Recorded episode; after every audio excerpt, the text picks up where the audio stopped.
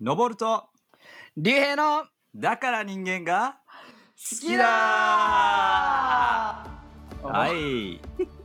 何ということではい。合わす合わせて好きだっていうようにあなったのそうだ間違った俺。いやいやいやいやいや。別にどっちでもいいわそんなあ細かいとこ。ほぼ誰も聞いてないんだからオープニングなんて、いやーねオープニング大好きだからね、うん。オープニング気合い入れるから。まあまあじゃあ気合もねオープニングから入れていこうということで。うんはい。はい今日はあれですか？第9回ですね。第9回やってきましたね。おうおうおう、うん。はい。あのどうなんですか？このラジオ。ちなみに あのこのラジオね あの結構評判いいんじゃないですかね。おあなんか評判届いてます？楽しいですねっていうなんか2人で楽しんでますねっていう 声が声が非常に多いです。2人で楽しんでますね。はいああそうなんだ。ああの楽しんでもらっなんか楽しんでますとかじゃなくてあそうそうそうそうあの登ると竜兵が2人で楽しそうだねって。それを見て楽しんでるんですよ。親目線じゃん。まあまあまあもいういんじゃないですか？パパとママじゃん。まあねでもでもそうやってちょっとそれを見ながらケラケラ笑ってるんじゃないかなと思うんで、あー嬉しい嬉しい。そうだね。ねまあ何よりもねなんかこの知識とかがついてくれたら、まあ嬉しいなということでやってますけれども、そうだね、まあちょっと最近ちょっとねあのアクセス数がちょっと減ってきてるっていうところもあるんでちょっとあのどうしたらいいんだろうね。あの聞いてる人がねあの、うん。日に日に少なくなってくるなっていう。可能性なのかな。多分ああとね思うのがな最近みんなねあの2倍速で聞いてる可能性があるんですよ。あだからあの I 何？iPhone の iPhone というか Apple の方のねあの、うん。あポッドキャストの方とかだと、うんうん。あの選べるじゃん。1.2倍速とか。ああるねあるね、うん。だからねみみんな多分うちらの声1.2倍速になってるんだよ。だから超ゆっくりに今話した方がいいと思う。そうするとちょうどいい具合で彼がねあの もう少し遅くみたいな話をするとまあみんななるほどね。どうなってるのかよくわかんないけどね。まあはい。じゃあ1時間番組になるみたいです今回から、そうそういうことか。そうだね。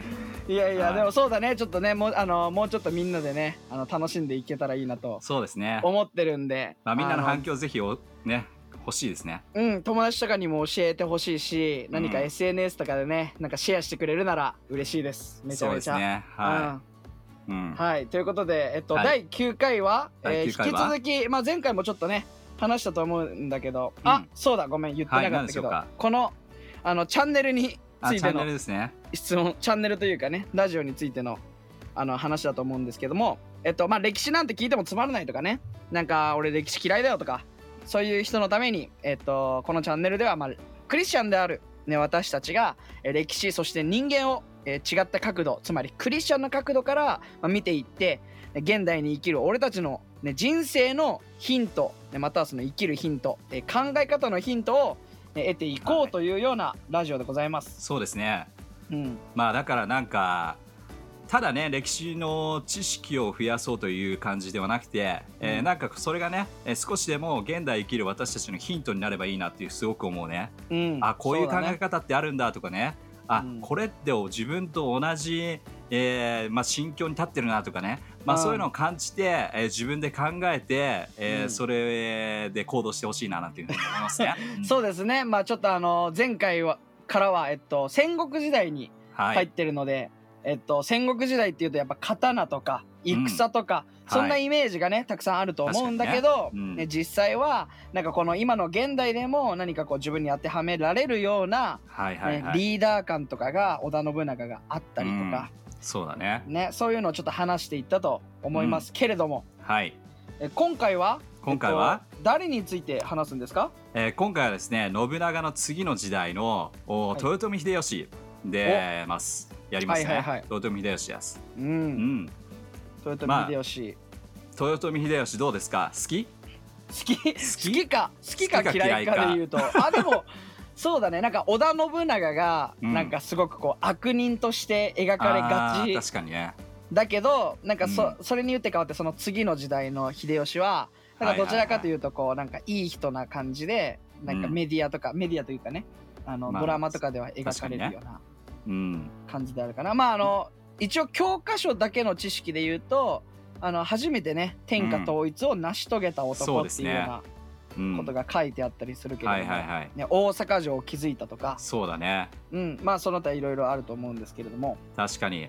まあそのねあの前回の信長っていうのも印象的で、えー特にこの宣教師とともにね、えーまあ、えー仏教の勢力をこう、まあ、潰していくっていうところで2人がこうう利害関係が一致することによって、えーまあまあ、仲良くなったっていうところがあるんだけども、今回もね、う同じような感じで、えー秀吉の方もね同じような感じで宣教師と一緒にうん、まあ戦っていくというか一緒に、えーまあ、仲間になっていくんだけどもうん、まあなんかね、あのー面白いなっていうふうに思うのはうん、あのーなんつったらいいのかなあの人ってうん。うまくいろんな意味でバランスをとってるんですよね。ほうほうほもうどういう意味かというとう、うん、こう例えば、えーある人がいました。ある人 A さんがいました、うん。そして B さんがいました。C さんがいましたと。うん、で A と B が、まあ、あまり仲良くないと。うん、ね。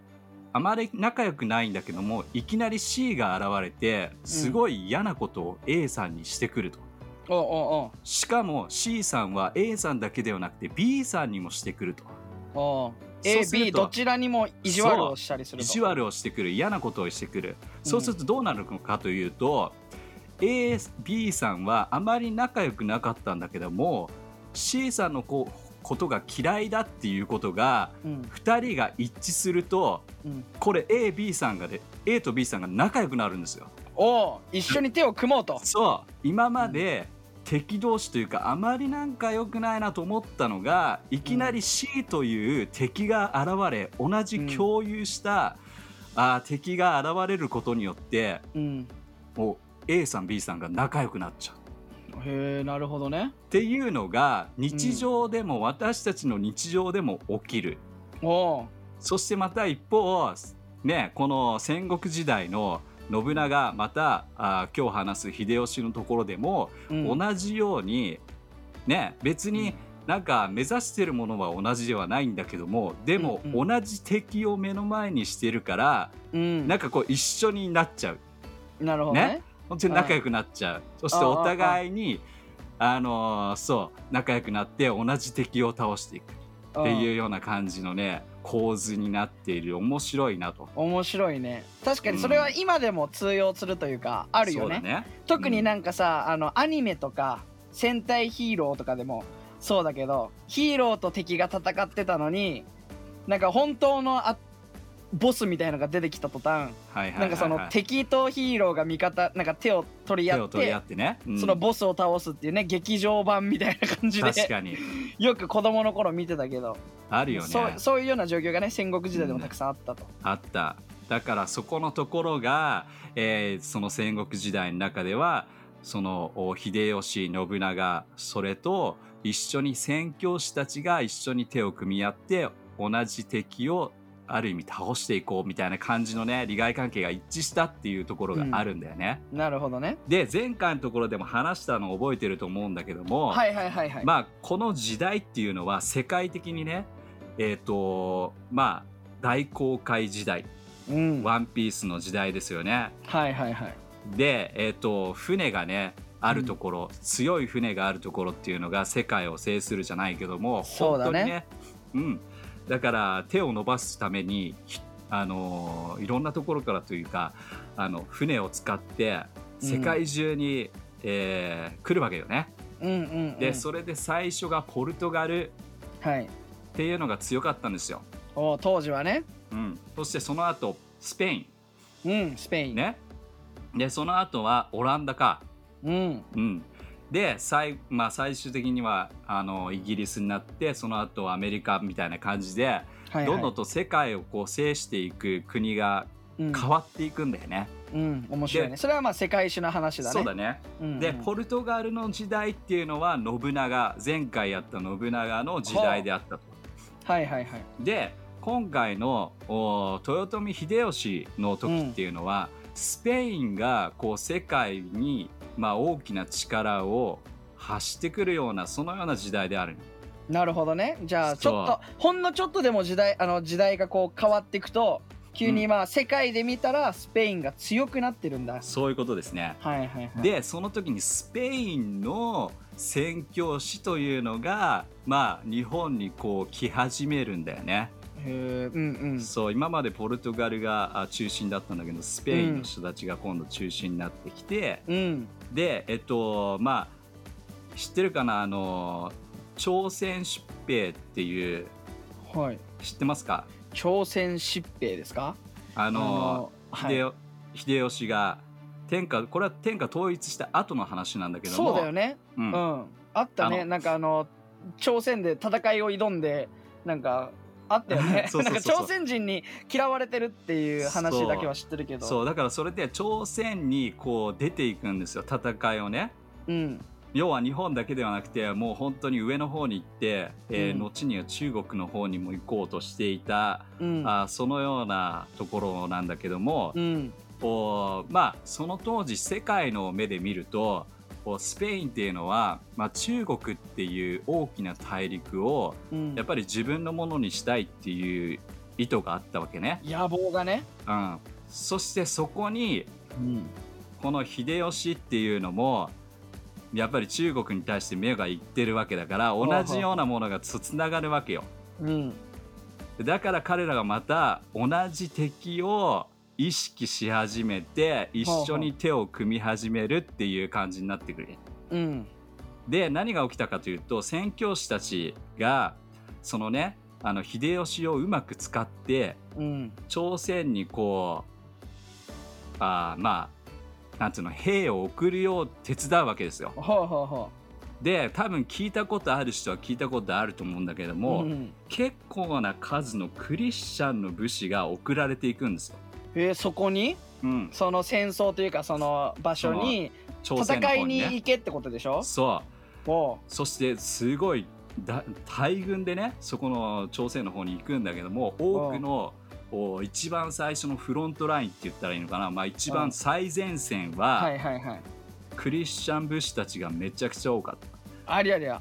うん、でそれっていうのは何かっつったら、まあ、うん。宣教師の力がすごくあったりして、うん。要するに宣教師たちが、えー九州の方特に九州の方たちにいる武士たちを、えー豊臣、えーとこう出ていく時に、えーまあ、一緒に行けるようにねうんうん促していくわけよ。ほうほうほまあ、ここからも見る通りなんかこう分かるよね。同じ敵がいてううん。宣教師と、えー信長じゃなくて 秀吉秀が吉ですね。宣教師と秀吉はい。そう。秀吉が手を組んで同じ敵に対してこう挑んでいこううんうんうん。というところですね。はいはい。うん、でちょっと時代がこうちょっと時代、えーまあ逆走するさかはいはいはい。遡るんだけども、あのーまあ九州さっきちょっと話した九州ね、うん。九州ではやっぱり結構キリシタンまあキリシタン。まあかね。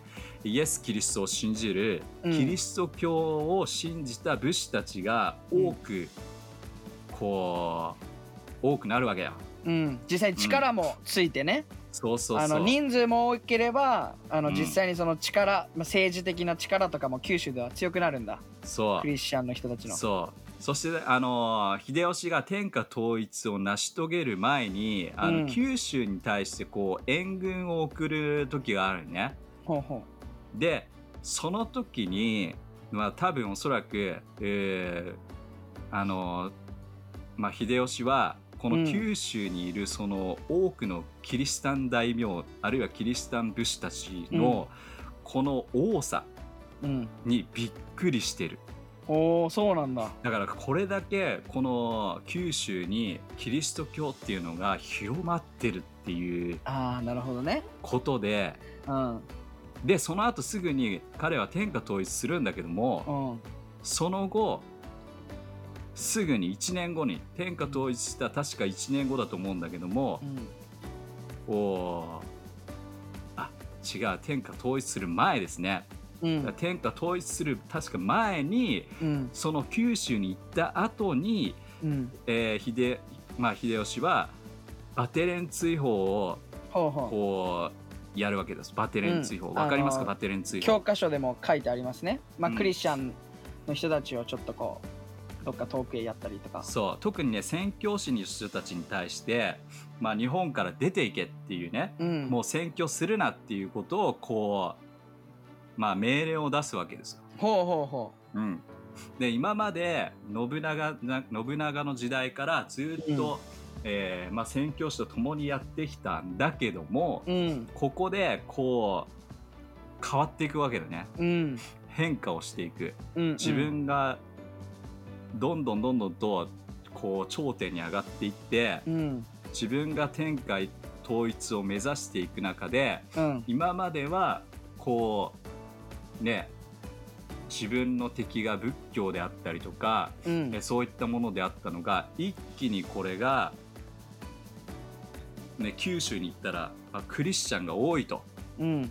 そしてそこに驚いてそこにある意味恐怖を持ったんだというふうに思うよね。なるほどね、うん。まあ確かに自分がクリスチャンじゃなくてねあの自分のなんて言うんだろう、まあ、自分の国なわけだよね。うん、天下統一をしたらさもう自分が一番偉いわけだからそこに自分の国の中にねその自分を崇拝してない人たちがいるとちょっと不安になったりだよね。怖かったり、はたまたこう襲ってくるんじゃないかみたいなね、うん。イメージにつながるっていうのは確かにあの俺がもし豊臣秀吉だったらなんかそう思っちゃうかな、確かにね。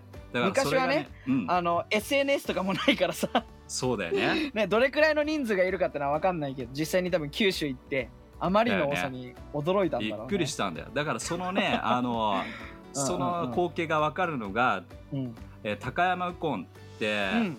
本当にね、あの宣教師とも近かったし、うん。プラスしてその秀吉ともすごい、えー近いというか、うん。まああのいろんな戦いに対しても高山右近があー手伝っていく、うんうん要は明智光秀との戦いの時も、うん。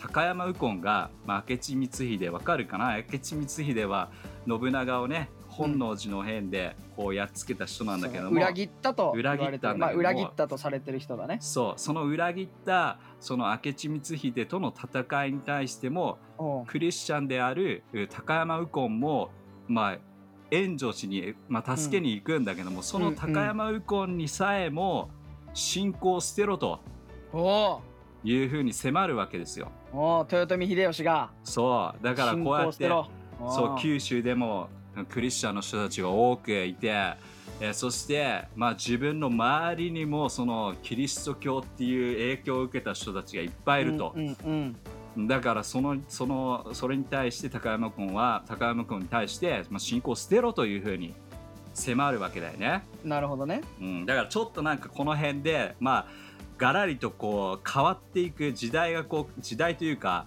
まあ、うん。あのね豊臣秀吉がうん。何をこう感じているのかっていうのがちょっと変わってきてるのかなっていうのがわかるよね。そうだね。なんかその、豊臣秀吉の気持ちがなんとなく分かってくるよね。うん、あの本当にこう天下統一をするためにえキリスト教を利用してた織田信長うんに、対して天下統一をしてしまったらそうそうそうそうそう。してしまったらまあこの当時はねしてたかはまた別だけど、うんでもある程度上り詰めてしまったらその利害関係がその一致しなくなるんだよねいやーそうだよね。だんだんと邪魔になるというかうん、そうだよね。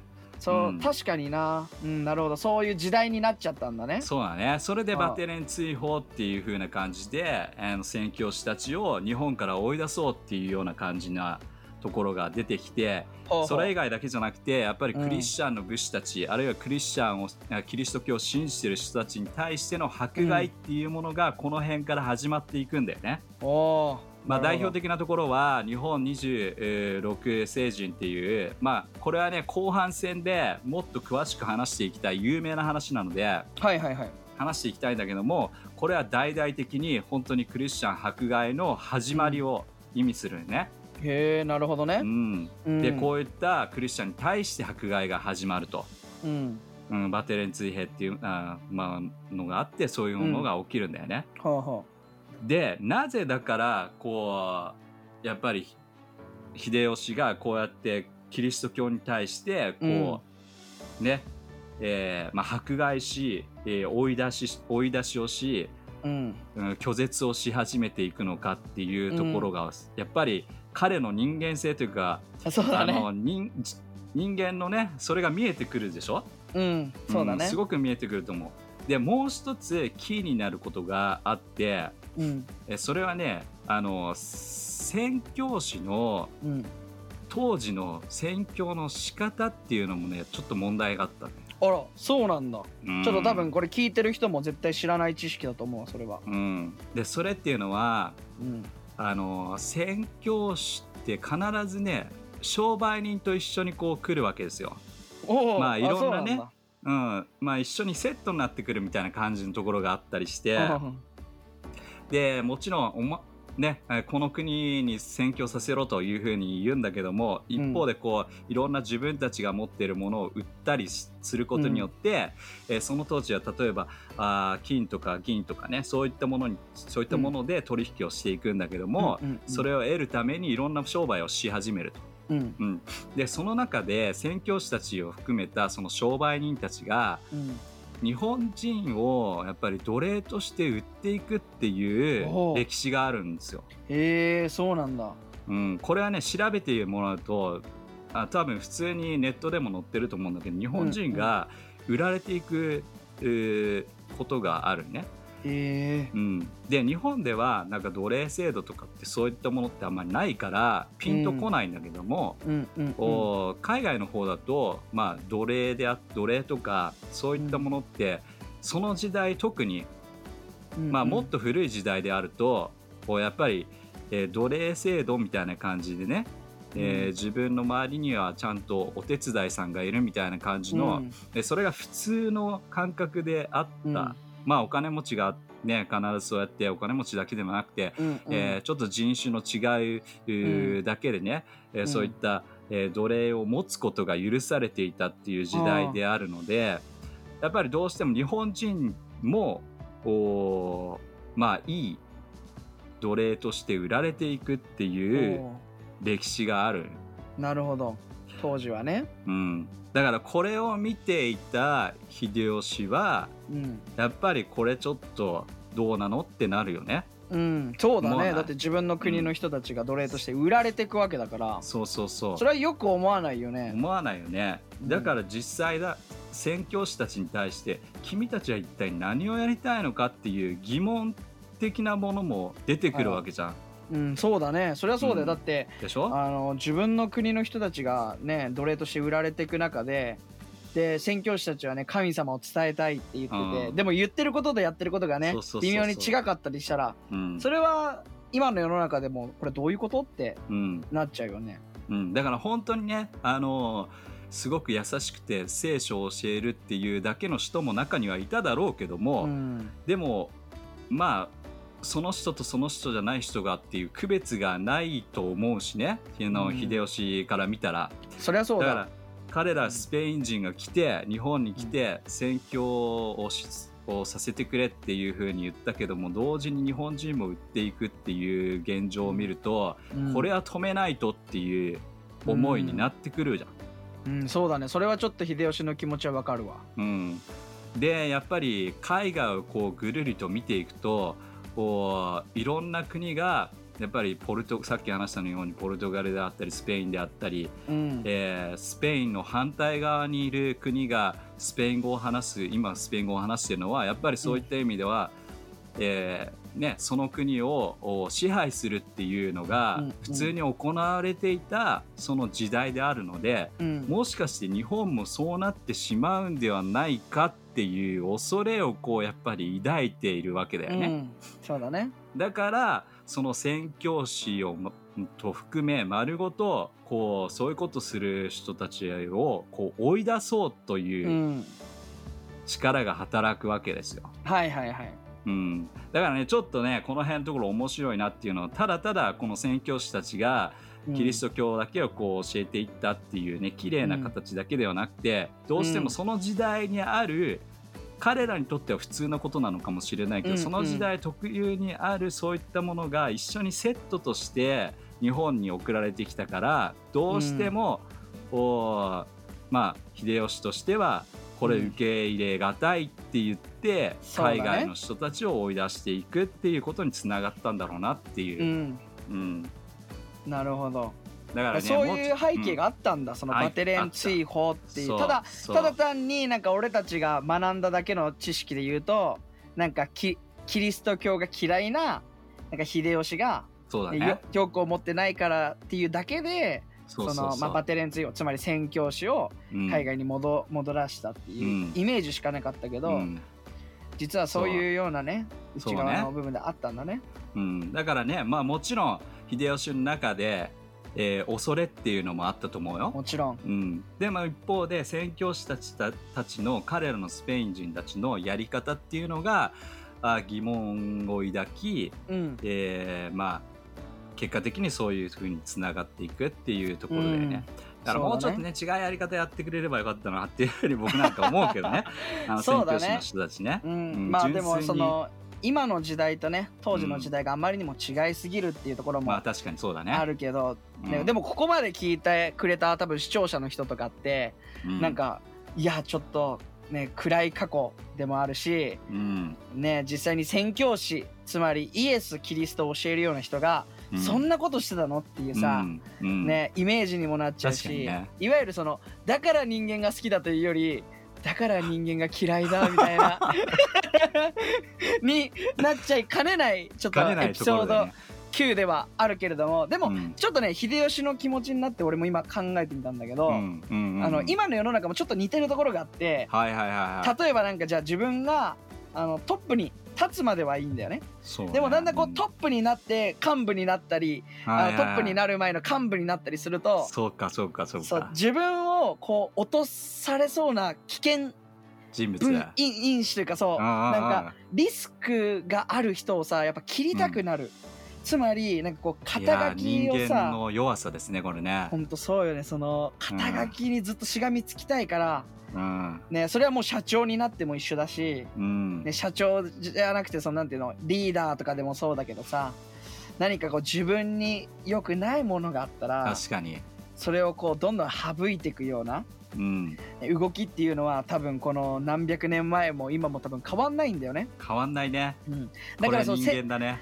宣教師はすごいあの当時のやり方をしてただけかもしれないし、うんね、秀吉はただ単に自分をひっくり返そうとしてるかもしれないって怖い怖いってなったから追放したかもしれないって、すごくこう今の現現代でもすごくなんか似た話は実はあったりいやーそうだと思うよ。ね。ねこれが人間のねあるさっき言ったように弱さの部分であるのかなっていう、うん。なんか人を認めるっていうことが極端にできないようになってしまうことがあると、それが自分がトップになった時、うん。えー今までこう上を見ていて上がっていくっていう頂上を見ていたものが、うん。頂上に立った途端下を見見渡すとうんそこに這い上がってこようとする人たちがいっぱいいると。そうだよいやね。これは自分の首を狙ってるんじゃないかなんていうふうに悪い想像をしてしかもさ、ねあのー一個前の時代だと信長だとさ、うん信長が家臣として大切にしていた明智に殺されるなんていうさ 事実が目の前にあったらさ俺だって絶対やられるんじゃないかっていうさもう恐ろしさまん いや怖いよね。夜も寝れないよ。そうだ誰が味方で誰が敵なんだって分かんないまま本当さだね。いたわけだから頂上に立ったらもう恐ろしさのあまりもうね寝れないよね。ほんだって今はさなんか仕事で俺は例えたけど、ねじゃあ仕事のそのなんていうの自分の位が下がるだけじゃん、うん。なんか実際にさなんかまあねまあクビになる可能性もあるけど例えばまあ別の会社に行ったりとかうん。できるわけだよね、でも当時は本当に文字通り首が切られるかもしれないっていう。文字通りね。確かに文字通りさ殺されるかもしれないからうん、怖いよね。怖いよね。だからその恐怖感と戦っていたんだろうなっていうのも人間味があるっちゃあるよね。ね。実際にさあの豊臣秀吉はねあの一応教科書でも書いてあるけど農民から天下を取ったそうだねそうだね、言うからさその農民一人のポテンシャルっていうのも知ってるわけじゃん。うん、自分がそうだったからこそ。確かに。その通りだね。ね、だからうん。一人一人のポテンシャルというかそのなんて言うんだろう。強さを見くびってなかったんだろうね。確かに。もしかしたらその自分が本当に強いものだったらはいはいはい、はい、例えばなんか別に宣教師がいても大丈夫、うん。俺の力で全然俺の方が全然強いから裏切るなら裏切ってこいよみたいな、におおなんかそういうずなんかドシッと構えたスタンスも入れたと思うけど、うん。いや豊臣秀吉側がいやもしかしたらこいつも俺みたいに這い上がってくるかもみたいなね。でそれもあるからなんかあの刀狩りっていうねね。政策をしたりとかさ確かに確かに。そうだね。農民に刀を持たせなかったりとか実際教科書にもそういう風に書いてあるけど、うん。そうだね。なんかこうちょっと今この30分のエピソードでうん。豊臣秀吉の人となりみたいなのがなんかちょっとだけ見えたような、見えたね。うん、でも学べるところも多くあるんだよ。やっぱりね私たちの現代人もね、ううんん、常にでも私たちはある意味こうなんていうのかどの立場にいたとしても人を認められる自分でいたいっていうのはそれは本心ではあるんだけどね。うん、な自分の人の弱さっていうのが出てきてしまうんだん時があるよね。そうだね。うん。まあ、それをうまく回避して、えーある意味本当にね素晴らしい人っていうのはその、おまあ、し下から這い上がってる人たちを、こうもっと高い位置に上げてあげるようなコーチのようなた、ね、働きができる人っていうのが一番いいんだろうね、本当はね。そうだね。うん。間違いない。だからここからのレッスンで言うとな学びっていうと、うん。ね本当に肩書きとかにすごく執着をせずにねもっともっとこうね下の人をむしろ自分の上に上げるようなうん。なんかものっていうのがなんかすごく必要なのかなっていうのは確かに。感じそるな。の通り。その通りやね。まあ私たちうん。私たちにとってはねもうある意味この聖書を知っている者同士だしで、うん。イエス・キリストを知っている者同士なので、えーそういった意味ではねその大きなものをちゃんと自分たちが持っているうん。からあのそこにね間違って足を踏み入れないように、えー生きようとこうある意味ポテンシャルとしては大きくあるんじゃないかなと思うしね、ううん。ん。そうだね。まあ、みんなもそういうふうに生きてほしいなというふうに思いますわ。はいじゃあこの第9回はあれですね。秀吉のちょっとあのなんか前半みたいな形で。そうですね。そうですね。うん。うん。まあ今後ちょっと多分ねあの第10回の方では踏み絵とかそういうのに触れていくのかな。えー、踏み絵ではなくて踏み絵はねその後の江戸時代になるのあで踏み絵のちょっと前です。ああなるほどなるほど、うん。あれは江戸時代か。そうですね。そっか。じゃあさっき話してたあの例の。そうですね。日本26世星人っていう人ですね。人それをちょっと掘り下げていくような。そうですね。それはちょっとこれすっごい話で自分たちのためになります。おうん。じゃあぜひはい。次回もね、聞いてほしいね。そうだね。聞いてほしいなというふうに思います。ちょっと第9回暗めだったけど。大丈夫なの？大丈夫よ。大丈夫よこれ。じゃあいや結構ねなら学んだと思うよああ嬉しいな、うん。そうだったら、うん。うん、絶対そう思います。そうだね。まあん。1週間後にあのすごくいいメッセージというか第10回がいいメッセージだと思うので それまでちょっとお楽しみください。はいじゃあ最後の最後コールはいじゃあやらせていただきます。えー、次回も聞き逃せないねはい、じゃあまた来週お会いしましょう。あの1.5倍速の人のためにちょっと長めでやり長めましたにしたいね。はい、ありがとうございます。じゃあまたね。バイバイバイバ